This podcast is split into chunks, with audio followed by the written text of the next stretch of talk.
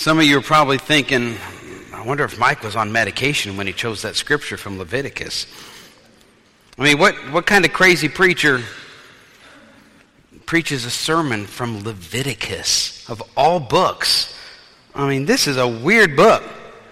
Some of it's really boring. Have y'all read Leviticus before? Some of it's kind of embarrassing.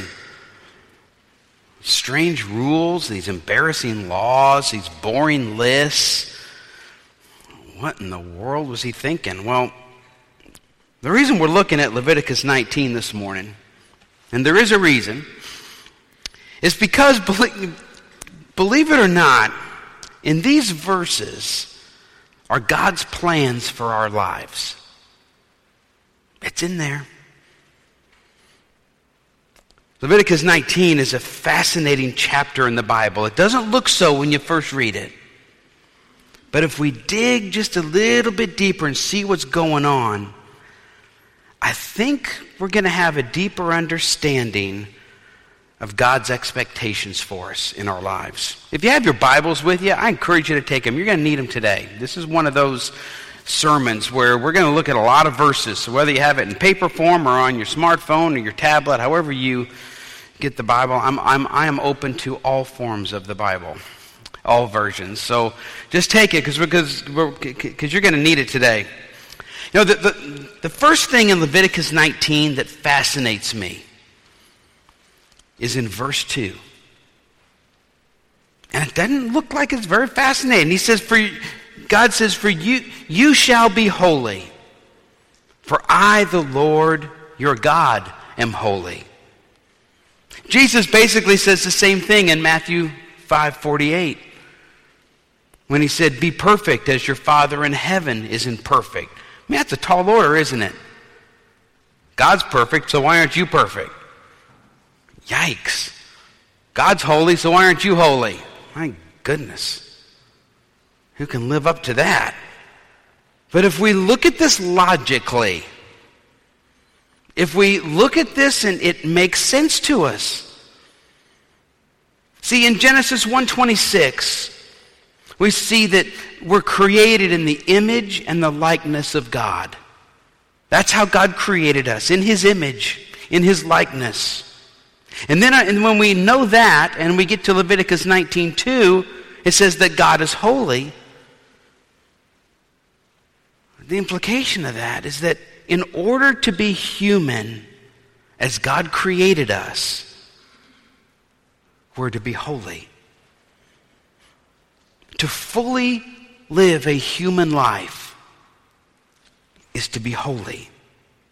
Now, to be holy is to live in the world with the eyes and the priorities of God.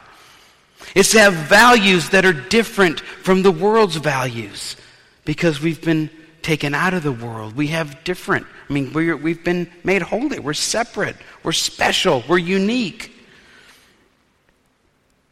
The second thing we notice about this chapter that's really interesting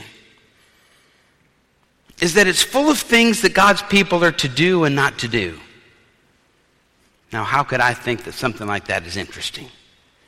I'm glad you asked. Now, let's be honest, some of these things are a bit boring.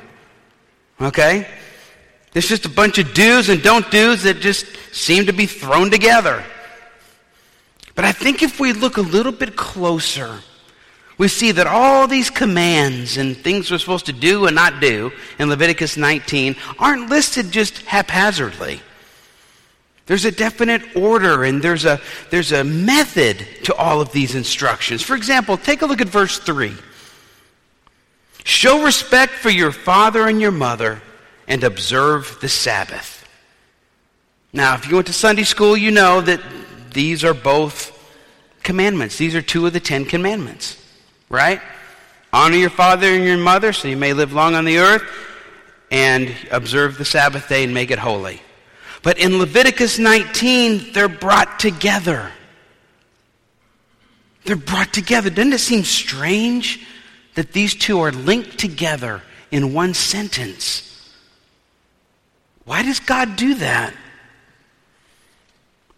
Maybe it's because we're called to honor both our earthly parents and our heavenly parent. See, the social well being in the world is dependent upon the honoring of both. See, healthy earthly families provide social stability in the world. And healthy relationships uh, with our heavenly parent provide spiritual stability in the world. I mean, we can have all kinds of regulations and laws that make sure that we get along with each other and respect each other. Those are wonderful. But all the laws and regulations that governments set up get us nowhere unless there's a divine aspect to the society in which we live. That's what we see here in Leviticus 19. What Leviticus 19 shows us is that we need both vertical and horizontal relationships for society to be whole. And the third curious thing about this seemingly boring passage from Leviticus see how I spend my life? I find all these things. Is it there are two phrases that are repeated over and over and over again, all throughout the chapter. In some verses in this chapter, God gives a command do something, don't do something. And then he ends that command with the words, I am the Lord your God. And then in other verses, God gives a command do this or don't do that. And then he just states, I am the Lord. What's the difference? Am I reading into this too much? Am I overthinking? I've been accused of that before. Why is the phrase, I am the Lord your God, not used in every instance? These are the things that keep me up at night. What is God trying to show us? What is it? Let's take a look. If we look at verses 3, 4, and 10, see why I need your Bibles this morning? 3, 4, and 10. These are the ones that state, I am the Lord your God. All right, so what are these verses dealing with? Well, they deal with mother and father and the Sabbath. We just talked about that one. Not putting our trust in idols. It also deals with leaving some of the harvested crops for the poor and the foreigners among us. Take care of the poor. Take care of the aliens that are here. Now, these things have to do with the nature of our relationship with God. See, we, we do or we don't do certain things because of our relationship with God. That's why it says, I'm the Lord your God. Not just I am the Lord God, but I am the Lord your God. For example, I don't make an idol and worship it. Why? Well, because of my relationship with God. I worship God.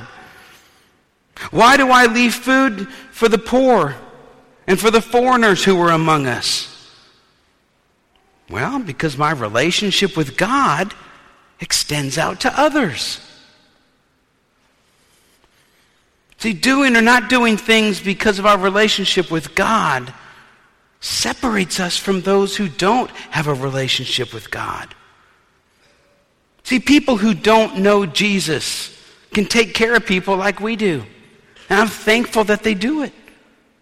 There are a lot of people with a lot of needs. But people who don't have a relationship with Jesus who take care of others have different motivations than we do.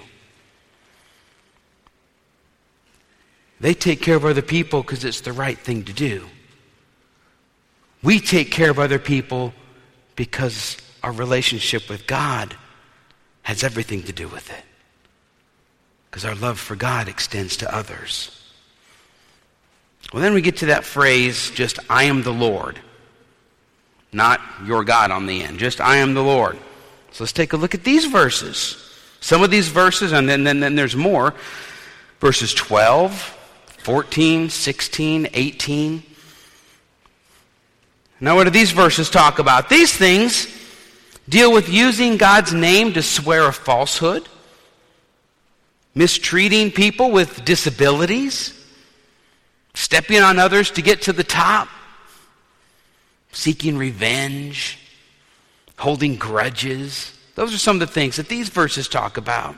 See, these, ha- these verses have to do with our understanding of who God is. Why don't I misuse God's name? Well, because God is God. It disrespects God. Why don't I hold a grudge against somebody? As fun as that might be and make us feel good about ourselves? Well, because God is a God who forgives.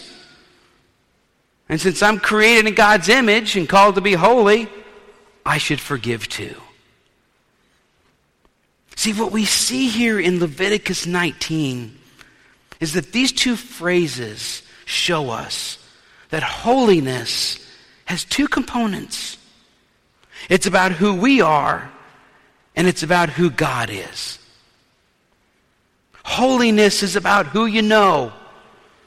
It's about knowing who God is, and then by knowing who we are in relation to God. Because once we know who God is, then we know how to live our lives. Sometimes we get it backwards. See, sometimes we don't get this right.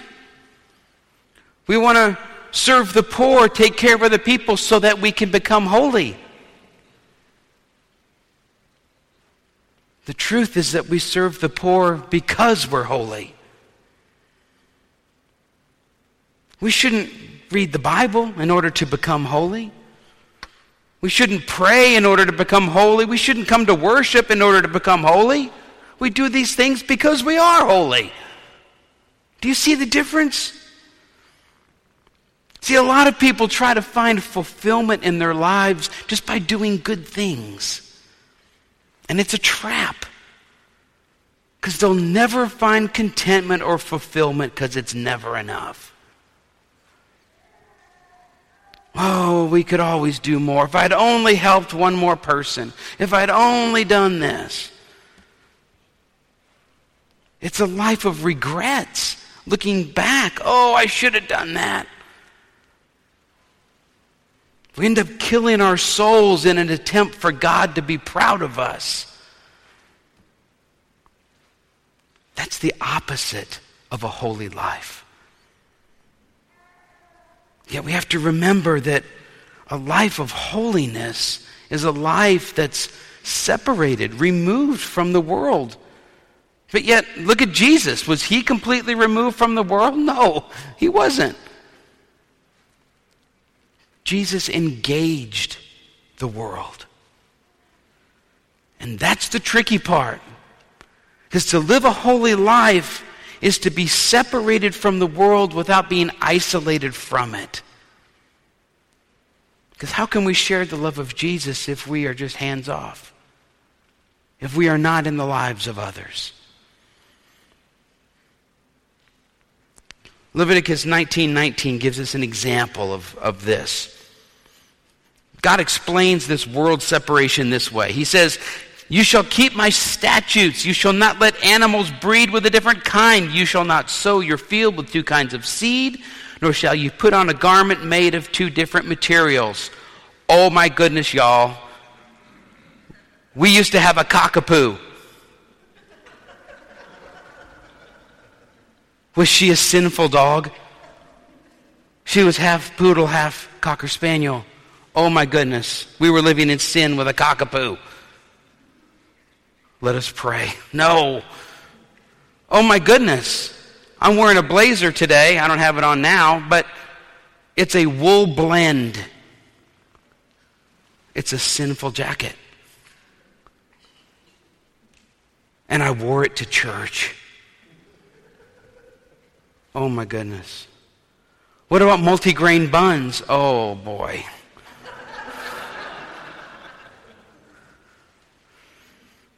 This is not what God is talking about here.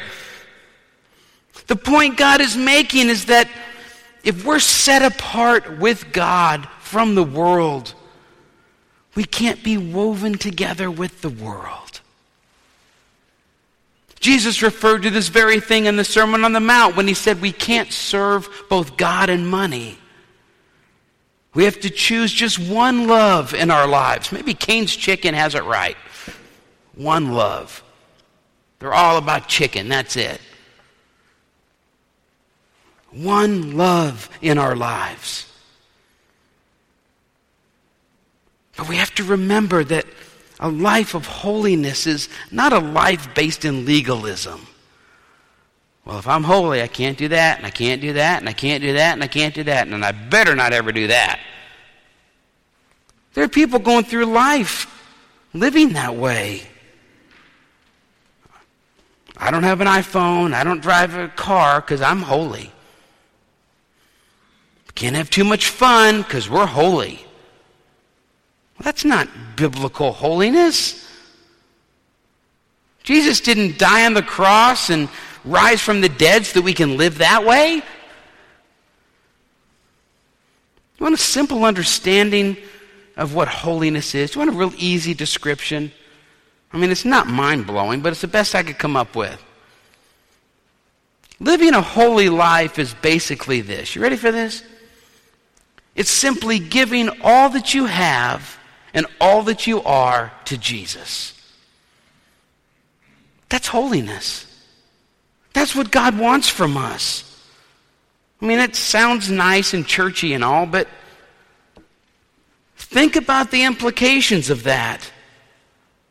Giving all that you have and all that you are to Jesus. See, here's the reality. If we truly love Jesus with all of our heart, with all of our mind, with all of our soul, with all of our strength, then all that the world has to offer is not going to mean that much to us. Because once we've encountered Christ, what else is, what can top that?